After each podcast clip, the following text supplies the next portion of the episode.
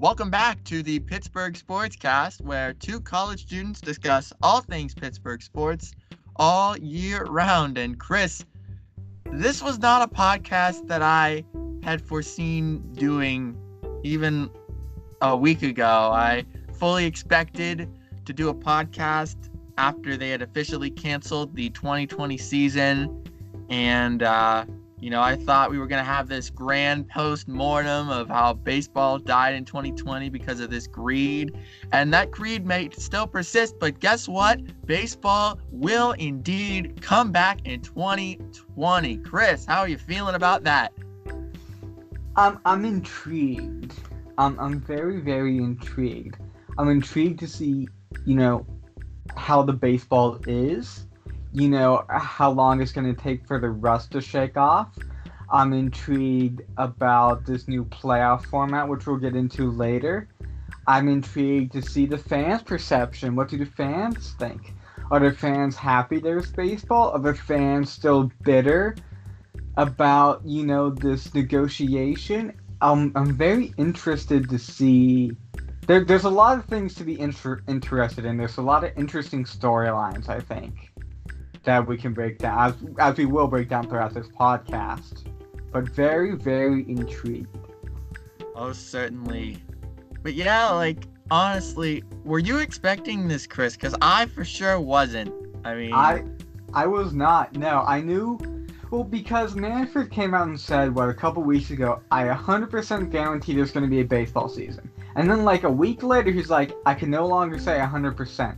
So when the commissioner himself says he's not even 100% sure there's going to be a baseball season, I think that um, that just shows a lack of confidence. And you know, with because it didn't seem like the owners and and the players were anywhere close to coming up with the deal.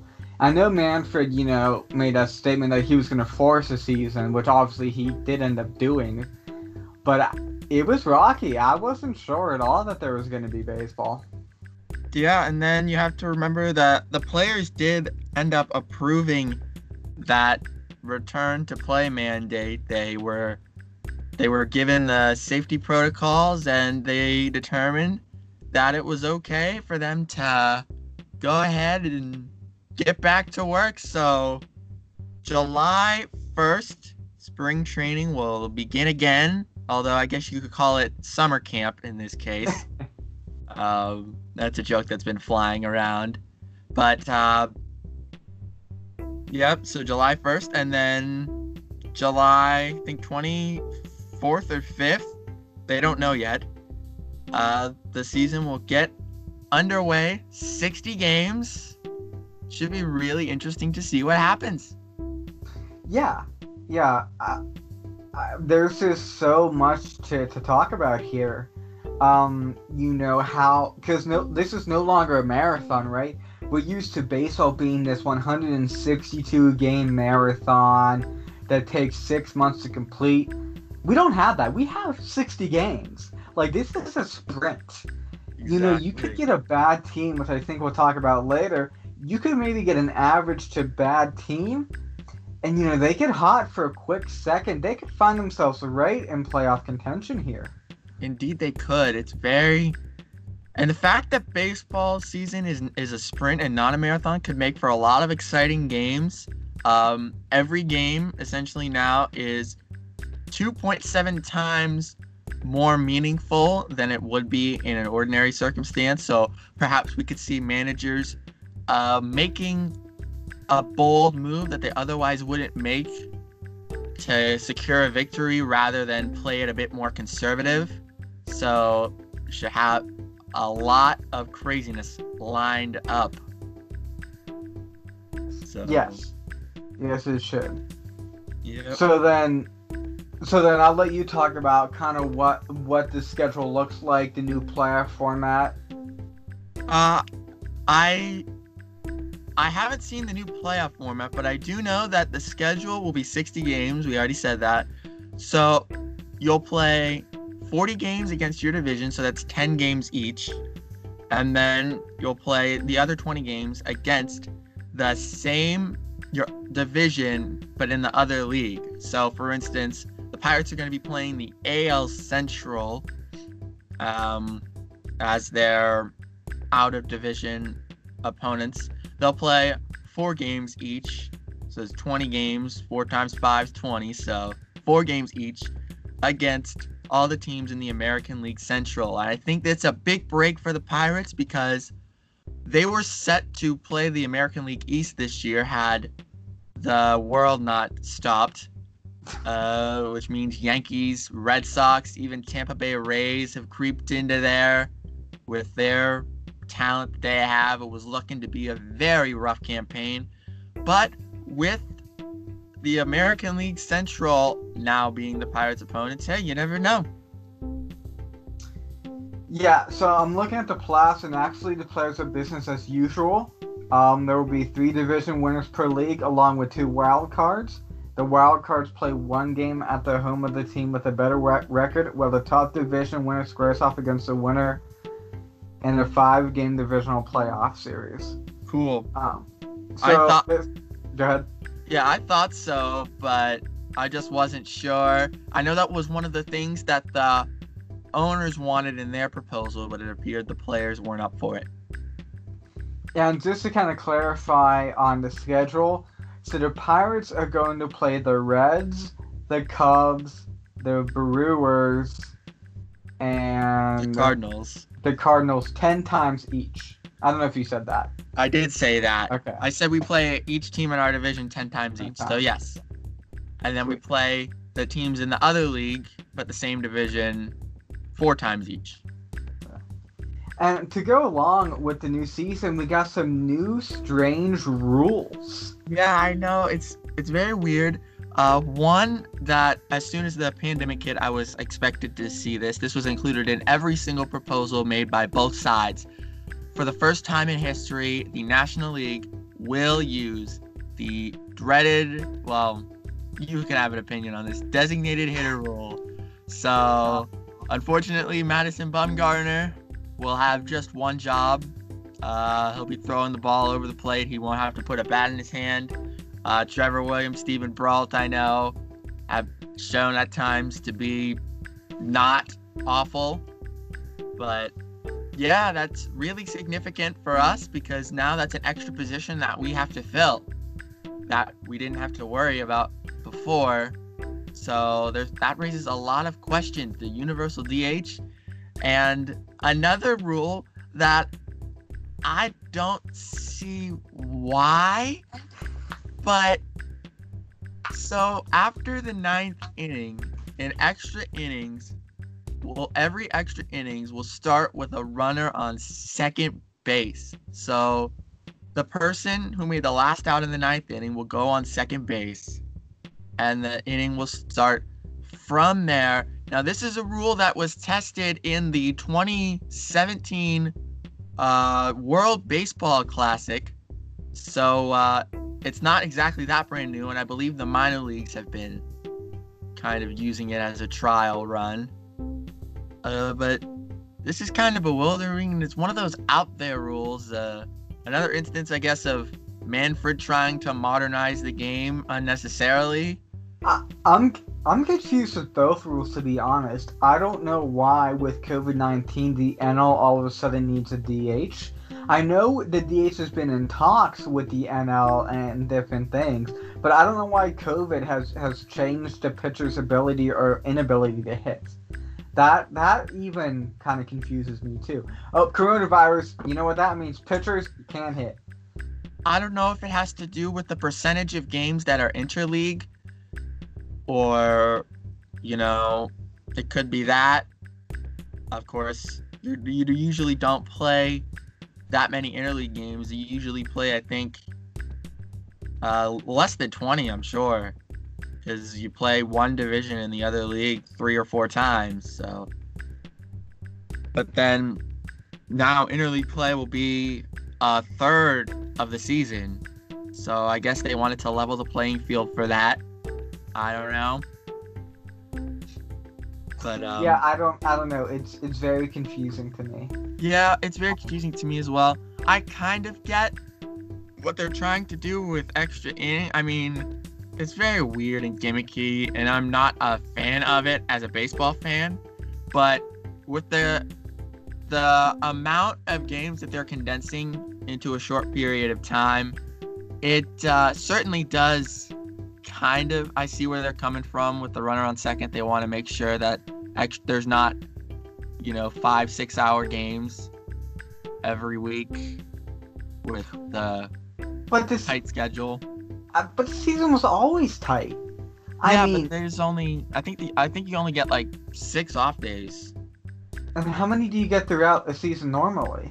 More than that, you have to have you usually you usually have to have a day off. At the most, you have a day off. I think 21 days is the most, and that rarely happens. That's only if rainouts and stuff happen that you get that. But usually, usually you'll have either usually you'll have one off day a week. Uh, occasionally you'll play a four game series and you'll have to play on a Monday or a Thursday when you otherwise wouldn't have to. Or uh, there's the rare wraparound series that start on a Friday and end on a Monday, but those are fade, fading out as well. So, I mean, kind of. I mean, I'm not a fan of it as a baseball fan, but I can kind of see where they're coming from. It's a shame that they couldn't find something cooler, like I don't know, like just have like a home run derby or something. I think that would be really interesting. Yeah, but then you run into kind of the issue like the NHL, like diehard hockey fans will say, well, the shootout isn't hockey, right? I think you'd run into that same issue with with if it's like a home run derby, because that's not baseball. Yeah, well, le- let me ask you this: Would you prefer this method or a, a game ending in a tie? Neither. I just want the o- the you had- if- rules to stay the same. If you if you had to choose between this idiocy and a tie, it's a would you rather question. A tie.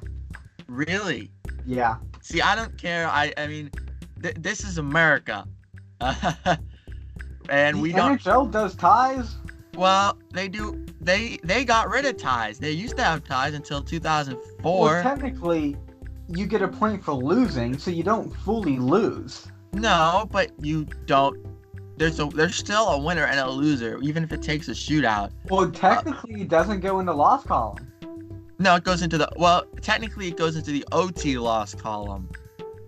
If you look at goaltenders' records, right, it will have win, tie, and loss. Well, yes, because uh, th- that's that's for statistical purposes. That's like Right, if you score in a It's shootout. still a tie. Te- well, but you still have that extra point to play for. Like, I don't know. Like, it, it, it already bugs me that the NFL has ties. Like, if you're gonna Well, play an overtime point. period at that point, Because the NFL has ties, the NHL technically has ties, soccer and the rest of the world has ties. So but that's really, the rest only- of the world. It's really only basketball and baseball that don't.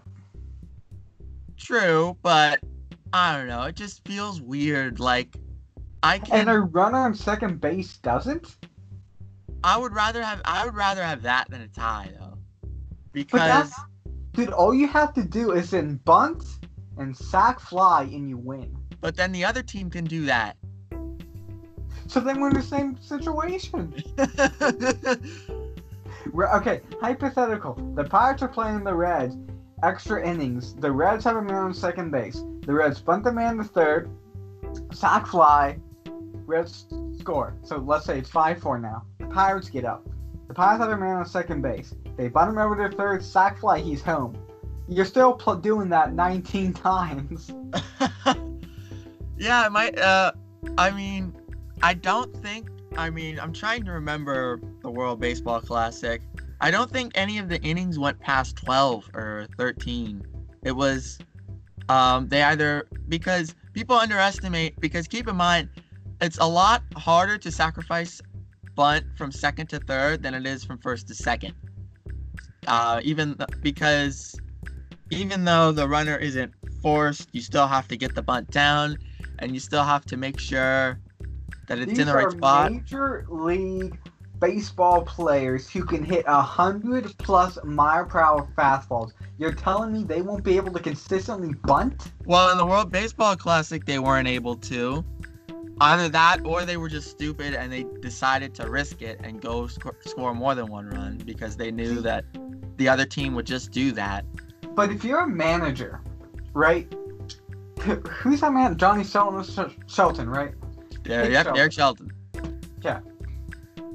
Now you have July 1st. All the Pirates have said they're coming. They're coming to play. Awesome. If you're not Shelton, do you know now run consistent butt drills for your hitters? I'm sure that they Just do already, but even more so now. That's what I'm saying. Yep, that um, now you're you don't have to run them for your pitchers now. So now they can focus all the time they usually spend teaching pitchers how to bunt, uh, teaching the position players how to bunt. Exactly. Because And then your, your issue. I hope a man who can hit a 102 mile per hour fastball can figure out how to bunt properly. I kind of figured that out too because you don't really need um inherent God-given talent to bunt. No, I- you don't. I had I was the worst baseball player in my entire high school team and yet when they needed a pinch hitter to lay down a sac bunt, I was the man they called upon. So See? it clearly doesn't take athletic talent to bunt, but yeah, I I do agree with you. Um, it's kind of I do kind of agree with you. It could go on even longer if the players just keep laying down bunts. We could see an instance where the where a team might have some sort of home run hitter up and they don't want to waste that at bat and they try to get that extra run and that would be the difference. But yeah it could be very interesting. Another uh, uh, it's a word that's been being thrown around a lot in this podcast. Very interesting. Intriguing Yes, indeed. because it's just you know you something you've never seen before and i mean one thing i keep thinking of who's gonna get all the foul balls and the home runs they're gonna have somebody an employee just go get what them all. What did all they do in the KBO? i don't even know i'm sure someone's there to get them but yeah uh so now that we've got that out of the way let's let's talk about how this impacts the pirates so Yeah. one let, one let me get on Twitter. There was there was a tweet I wanted to read. oh okay lay it on me I gotta find it in 30 seconds. very sophisticated technology here at the pittsburgh Right. sportscast ladies and gentlemen Uh, pretty, pretty much. Okay, there are two tweets. okay There, there are two tweets I wanna kind of want to go over. Find. Okay, this is by Andrew Fillipponi of 93.7 The Fan, and this is a projected Pirates starting lineup. cool Catching, you're gonna have Jacob Stallings. Oof. First base, you're gonna have Osuna. Second base, we're gonna have Frazier. Third base, Moran. Colin Moran. Moran, yeah. Shortstop, Kevin Newman. Left field, Bryan Reynolds. Center field, Dyson. I forget his first name. Ron. Dyson, yeah. Uh, right field, Gregory Gregory Polanco. Designated hitter, Josh Bell. Then your five starters: Joe Musgrove, Trevor Williams, Steven Brault, um, Chad Keller, and Mitch um, Keller. Mitch Keller, my bad. And Chad Kuhl. Sorry, I was thinking of Chad Kuhl. Yeah. Chad Kuhl back from Tommy John, of course. Missed last And season. Your closer is going to be Kela, and your saved, uh, say, uh, setup man is going to be Crick. And then the other tweet I wanted to read, I believe, is also from Andrew Fillipponi. Um, if I can find it again, that would be great. I had editing skills. I play the Jeopardy theme.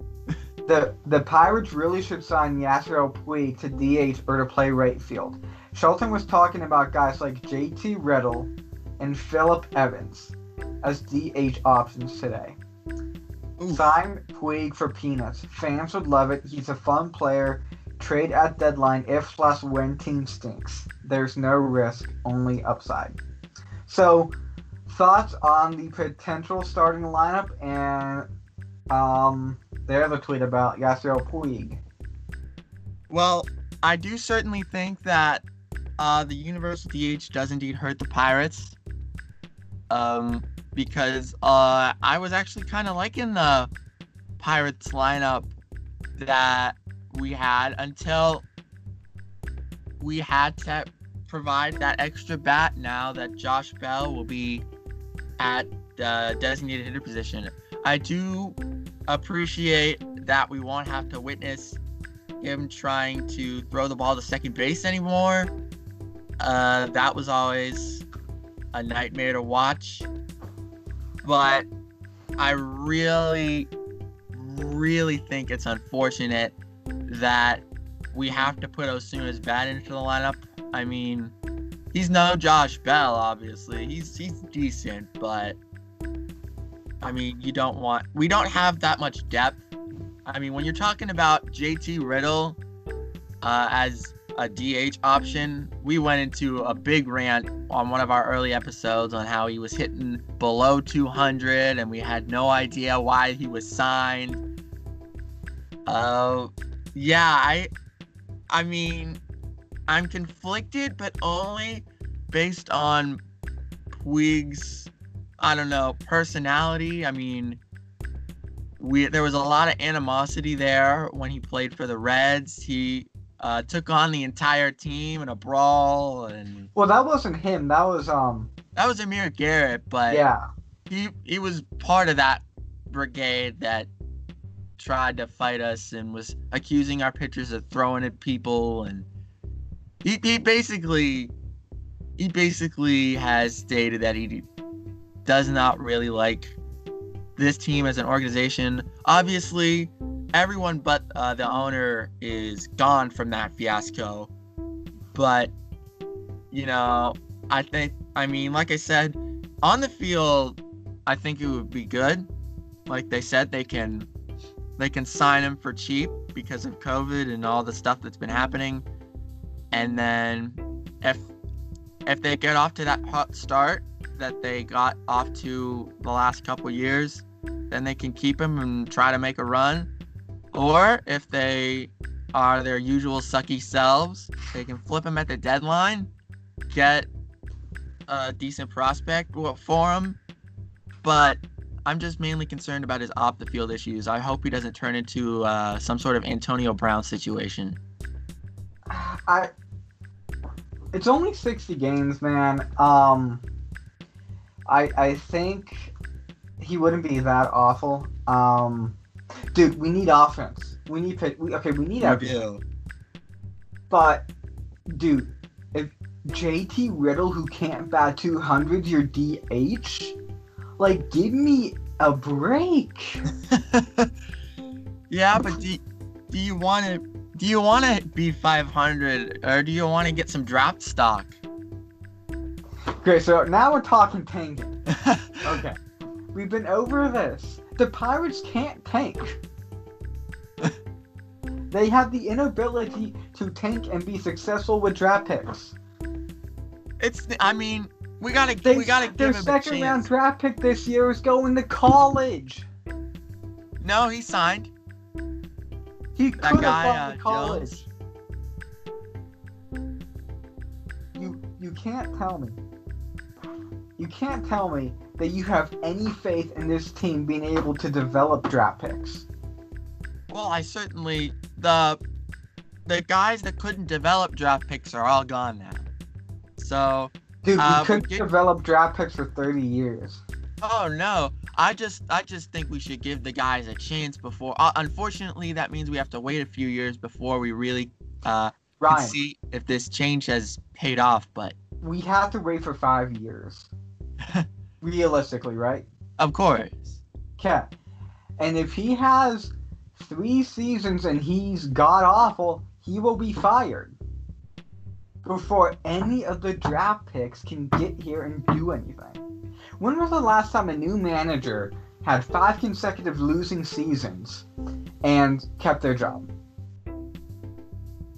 Uh, probably one of the Pirates managers during the streak. I'm not sure how long Lloyd McClendon was the manager. Uh, John Russell was the manager for a good four years, I believe, Ooh. before they finally dumped him. So he has to. See, baseball's stupid because it's going to take five years for any of these yahoos to develop. And then he may be gone if he can't figure out how to win some type of some baseball game sometimes. And let's say he loses a lot, he'll be fired within three years, and then we'll have to do another organization shift. And, and then just lather, rinse, repeat at infinity. Yeah. It's why we lost for 21 years. Exactly. Why we're gonna lose for another 21. because until baseball gets a salary cap, this is a Pirates' fate. Yeah, I think that's one reason a lot of people maybe I, I heard a lot of people wanted the season to be canceled because they felt that uh, they would go the way of the NHL and implement a salary cap. And the only reason that the NHL even has a salary cap is because an entire season was lost in a labor dispute. So the players eventually caved and we have a salary cap and a salary floor now.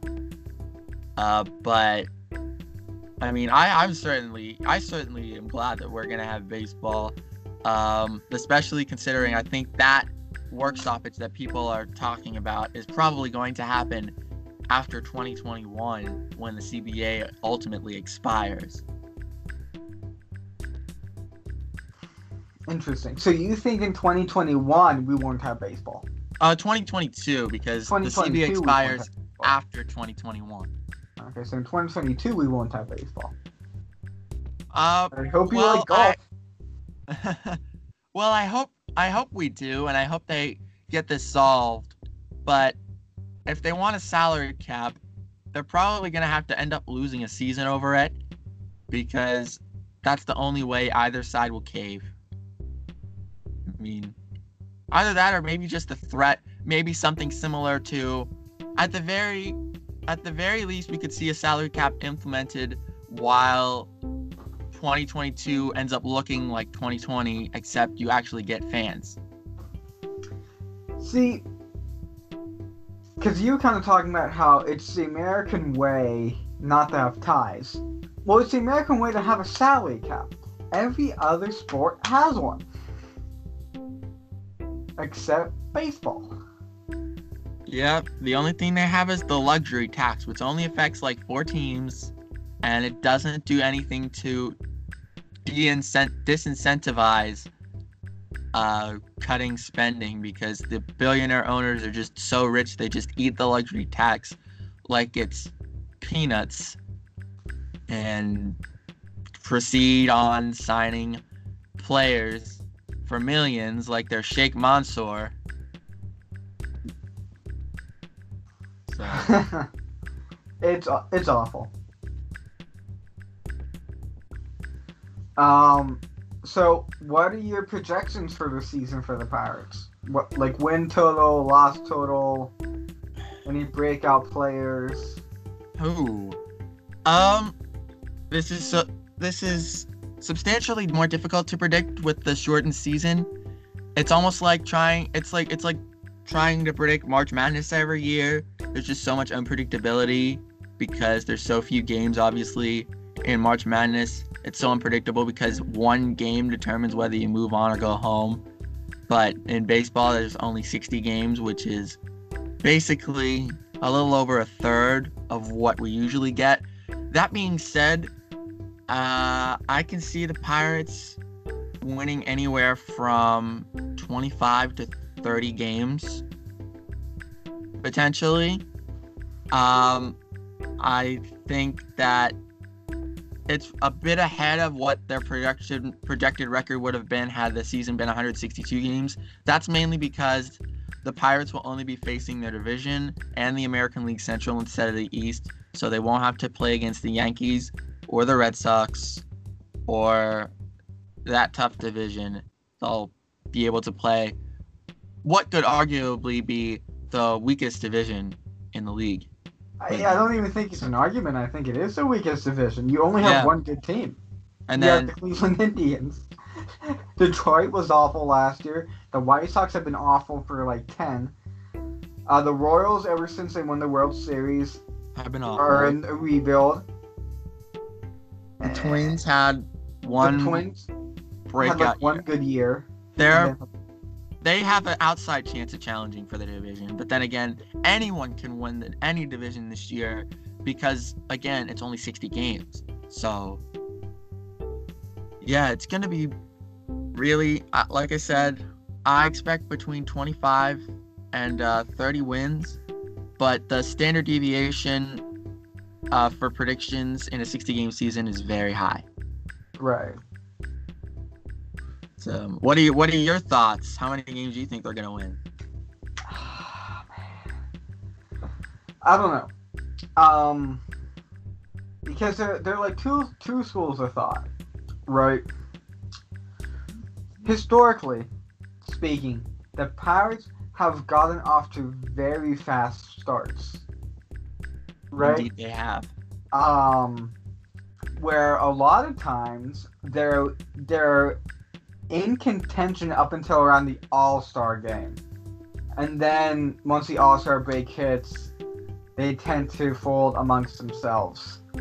Um, so if you want to have like a positive mindset, you could see well historically. The Pirates are off the fast starts. This entire season's going to be a fast start you know, if you can get Williams back to form, if you can get Musgrove back to form, you know, Keller takes that next step, Cole's functional. You know, you have Bell, you have, you know, Polanco, you have Bryan Reynolds, you know, you have some some talent. You know, is it impossible for the Pirates to put up a run again going against potentially the worst division in baseball? At least it was last year, projected to be again. You know, if you want to be positive, and you can say, you know, could could the Pirates scrap something together for sixty games?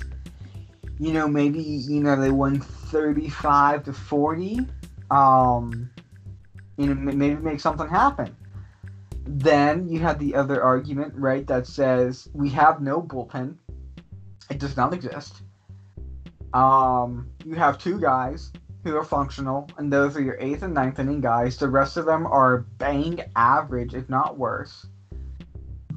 Um, so realistically, if the pitchers begin to struggle, um, right, if the pit, if the starters begin to struggle, you know you don't have a lot with your bullpen. You're gonna have to rely on your offense, which has been weakened without Starling Marte.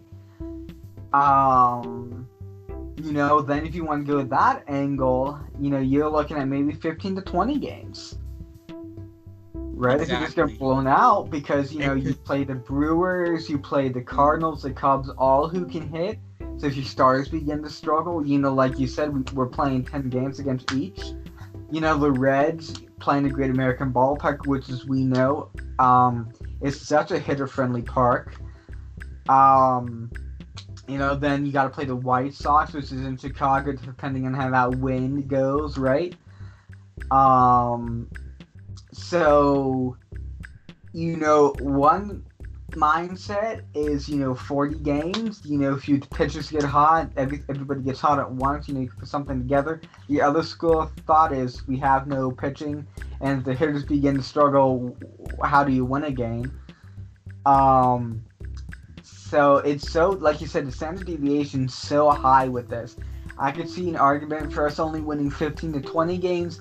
I could see an argument for us winning 35 games. Um, I'm kind of between the 20 and 25 game mark. Um, just because I don't know what the offense is. Um, yeah, I, the offense has too many question marks for me to to really be excited about. Uh, there's obviously question marks with pitching. Yeah, some pr- probably between 20 and 25 games. Yeah, so we, we kind of have the same kind of opinion on this. So, yeah, I think definitely. Um, I'm trying to think. Uh, breakout players. Um, I think uh, Chad Kuhl. I think he's gonna be. I think he's gonna have a nice comeback here after Tommy John surgery. We've seen how pitchers can have almost stronger arms due to the physical therapy and the months and months of rehab that they endure. So I think he could be one of those guys. Um, return to form, maybe, maybe perhaps even be a little bit better than that. Uh, so I'm looking, I'm looking at him to be our perhaps second best, maybe second best pitcher in the rotation after Trevor Williams. As for offensive players, um, I am really intrigued to see if Gregory Polanco will finally put together a solid season. Uh, since we're only playing 60 games, that doesn't give him a lot of time to pick up his usual injury. And you also have to remember the fast start that he had uh, a couple years ago. He's been part of the reason the Pirates you typically get off to fast starts. He starts the year on a pretty high note, and with the season being only 60 games, I look to Polanco to perhaps find that early season form that he has in usual seasons. And uh, who knows? Maybe maybe we could head towards that upper end of the prediction spectrum. Yeah, uh, for me, um, let me think. Let me think. Let me think. Let me think. I li- I would like to see Colin Moran take that next step. Um, I think he, he's shown flashes of, of being a a reliable bat, but again with him, I think it's a lot of consistency, right? Sometimes he gets really hot for a month, other times he's just not. Um, so I think Miranda would like to see him take that next step. I would like to see how Reynolds can improve on a uh, fairly good rookie season. Uh, I would like to see him, you know, take take those next steps, continue to build, not go into that sophomore slump. Um,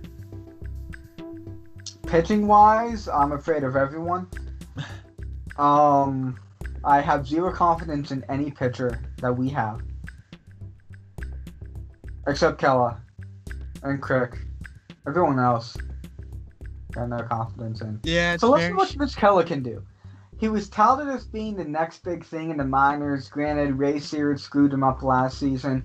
He has a new, like like we said, you know, new regime to work with here. Uh, would kind of like to see, you know, what he has under a new regime. Um, maybe less home runs because, as we discussed on an earlier podcast, um, refusing to adapt to a juiced ball and other statistics. Um, you know, maybe a new regime who enjoys statistics can get the home runs down, get the ERA down, you know, and The home runs up, not down. What? The Yeah. home runs need to be up, not down. No, you want the home runs down. If you're a pitcher, Oh, oh, I thought you were talking about offense. Never mind. Carry on. No. Ray Searage and his pitch to contact with a juiced Oh ball yeah, is I- gonna lead to a ton of home runs. my bad, my bad. That's on me. And I'm trying to. Oh yeah, I was just saying, you know, with the new regime and new pitching coach, maybe it's not so much pitch to contact, and you know the big home run numbers we were seeing from the pitchers, pitching wise, uh, will go down. Because I know Kyle Crick really struggled with that last year. That If my did. memory serves me correct, he was giving up the long ball a lot. So hoping to keep keep the um balls down. I, I mean, home runs down. I guess up, and then on offense, we would love to hit more home runs because Oh, we yeah. have Josh Bell. Most He's the only one definitely. who can consistently hit them. yeah, I'd like to see that return of that early season, that absolute tear he went on where he really should have been the starter, the starting first baseman in the National see- League. Go ahead, finish your point. I, I I certainly think a season ago he should have been the starting first baseman in the National League with uh, all due respect to uh, Freddie Freeman.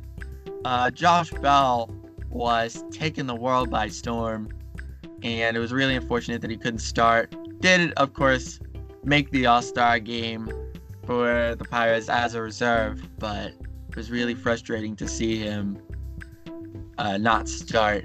But if he can reclaim that first half dominance of a season ago, who knows? He could hit, you know, anywhere from, you know, maybe 15 home runs, you know?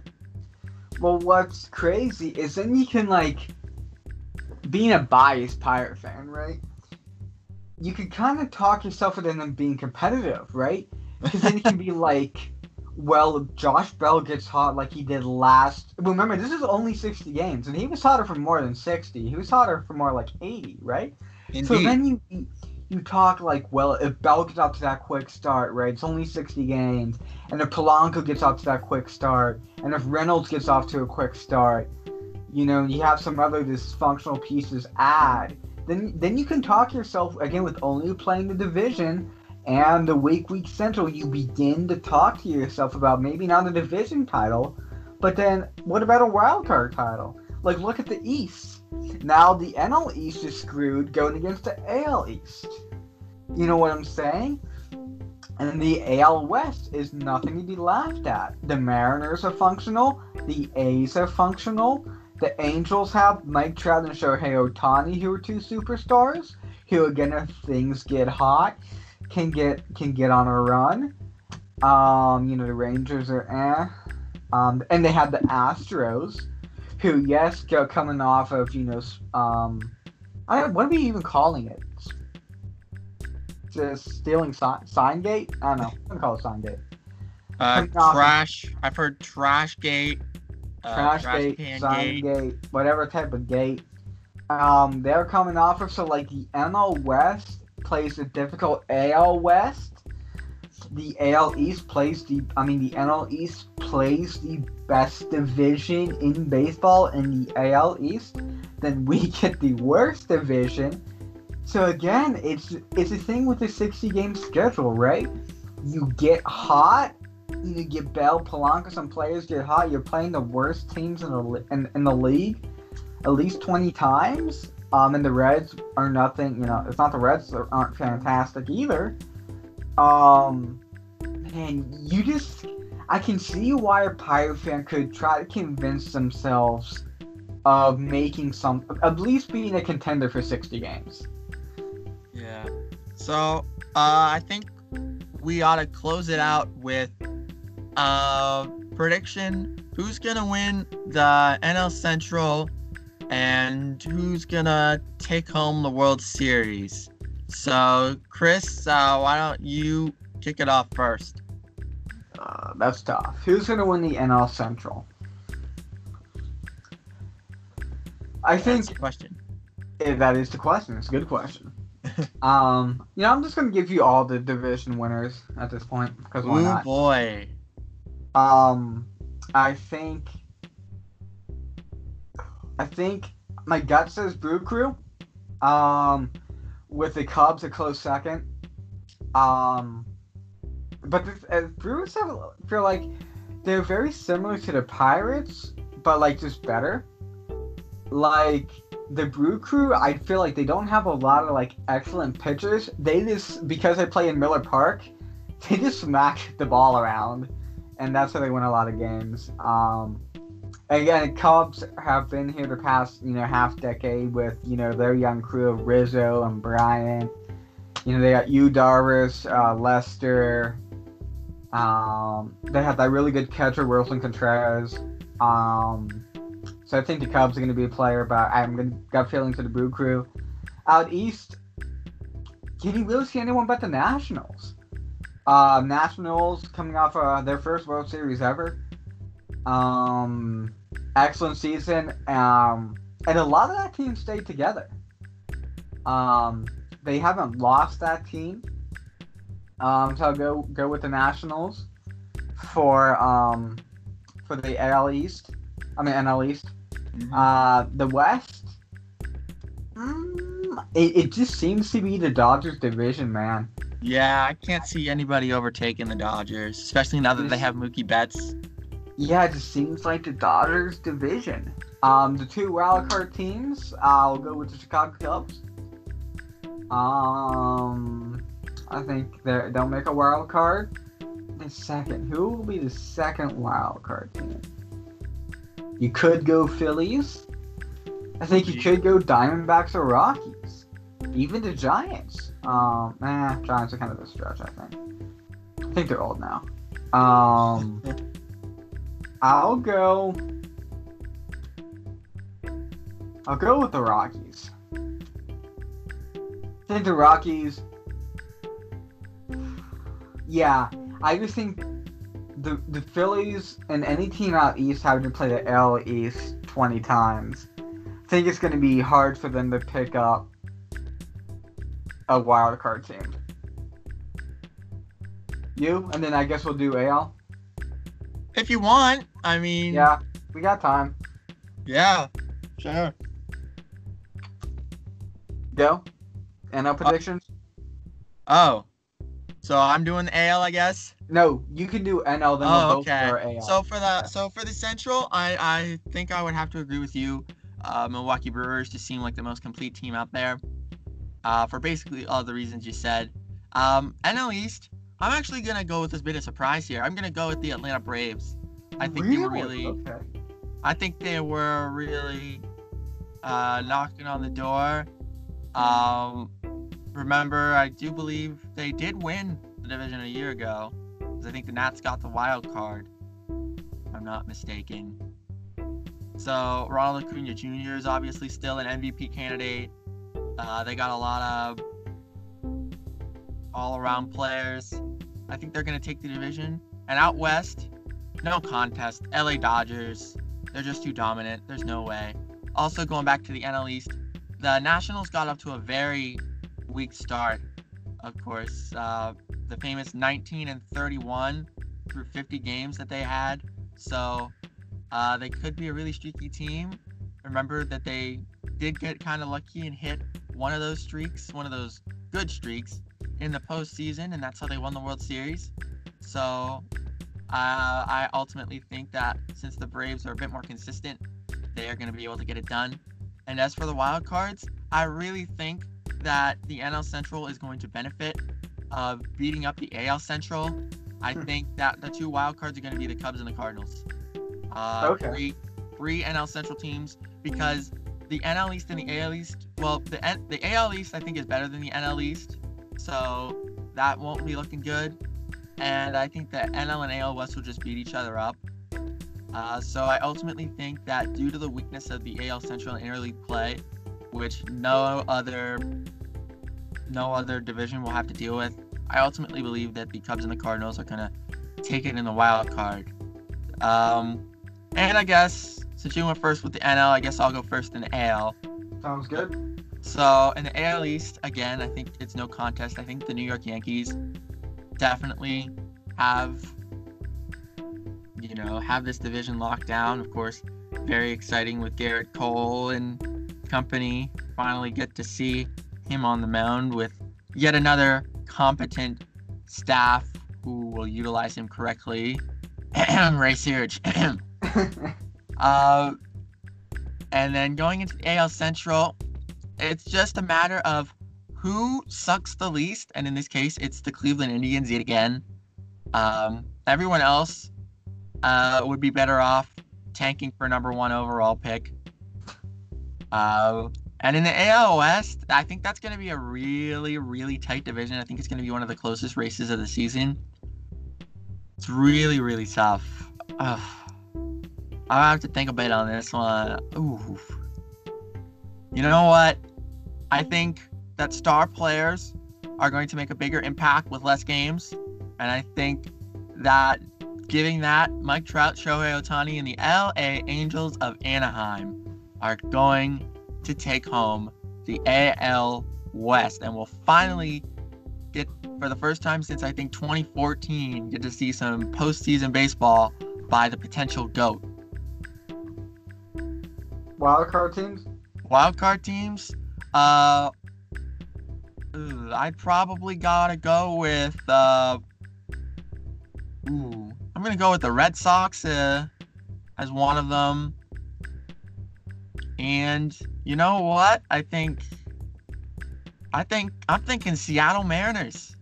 Haven't made the playoffs. Longest longest playoff drought, I believe, now in all of major sports. Every other team in every other league in America has made the playoffs since 2001, except for the Seattle Mariners. But that drought will end. Unfortunately, they won't be able to win 116 games that they did the last time they made the playoffs. But I think they'll make an impact, and I think they'll sneak in and get that wild card while nobody's looking. Your thoughts, Chris? What about the Padres? They haven't made the playoffs in forever. They made the playoffs, I think, in 2000, sometime in after 2001. I'm gonna look it up. Um, my predictions. I think uh, Yankees all the way. I uh, don't entirely think um, it's gonna be a contest. Um, yeah, Yankees all the way there. Central, I would agree. Team who sucks the least, which I think would be Cleveland. Uh, maybe Minnesota, if they really don't want to suck, could make a uh, run for the playoffs. Um, but I'm going to go with Cleveland. And in the West, um, ooh, I'll go. You went with the Angels. I don't want to have the same exact thing as you. So I'll go. Ooh, I'm stuck between Houston and Oakland because I think Houston, um, could, you know, has that chip on their so- shoulder, right? Like, oh, we need to prove to everyone that we can do it without cheating. Um, but the, I'm gonna go with the A's. I'll go. I'll go Oakland Athletics. They have a solid team. I think they made the playoffs last year. Um, yeah, I'll go to Oakland Athletics. The two wildcard teams. Man, I think you got to take him out the the AL East, Red Sox and Rays. Um, I was considering that too when I was thinking of my second wild card, but I ended up going with Seattle. I'll go Red Sox Rays. Um, yeah, Yeah. yeah, I'll do that. Red Sox Rays, and then World Series. Um, I don't think anyone wants to hear this, but uh, I'm gonna go Yankees and Dodgers. Oof. with the Dodgers choking again, and the Yankees winning their 28th title. Yeah, I think I think for me, um, I think that the Yankees will make the World Series, but uh, on the NL side, I think. Ooh. I think I might have to go with the Atlanta Braves. Honestly, I think that I think they're I think they're gonna be surprising. I think again, star players will make a difference, and Ronald Acuna is probably up there in terms of star power. I think they'll surprise the Dodgers if they play them. If some other team surprises the Dodgers, then the Braves will just beat that team. Uh, but I do unfortunately have the Yankees winning in a rematch of the 1999, I believe it is, World Series.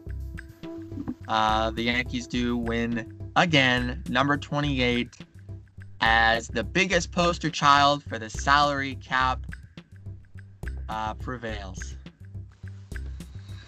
Yeah. Agreed. So I think that's about it. Anything else you want to say about the return of baseball? Um, kind of like I said, kind of touched upon earlier. Interested to see kind of um how the fans react. Will there be anger towards um baseball? Will they you know accept baseball again just to have an American sport to watch if they're not into soccer or golf? um, I'm Basketball and hockey will be back in a month too. I mean, in a month So after baseball football. starts. And football. Yeah. A lot of competition. A lot of competition. Because you're you bring up an excellent point. Baseball doesn't own this block of time anymore. You got the two and basketball's gonna be coming back too, don't forget. I said that, yeah. Yeah, well I didn't I don't my eyes didn't hear you.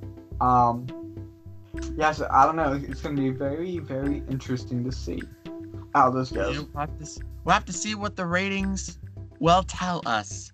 Yes, sir. So, with that being said, remember to follow us on Twitter at PGH Sportscast. Uh, remember to subscribe to our YouTube channel, uh, Pittsburgh Sportscast.